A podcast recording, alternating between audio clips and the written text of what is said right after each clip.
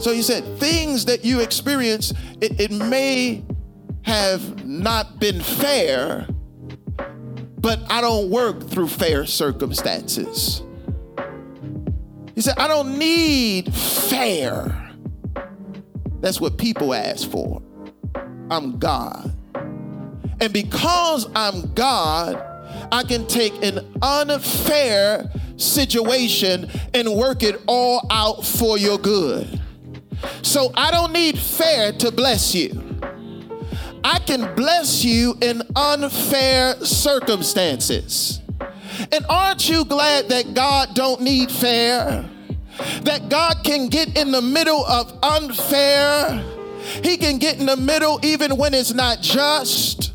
He said, I am the God that can work in the midst of unfair treatment. So don't ever get it twisted and think I need a, a particular arrangement to, to work things out for your good.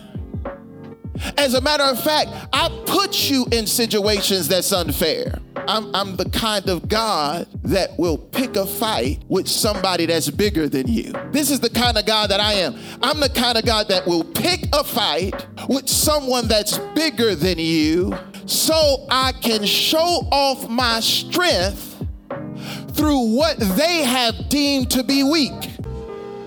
So when they looked at you, they saw weakness. And God said, Okay, you see weakness, and now I'm about to show you my strength in weakness.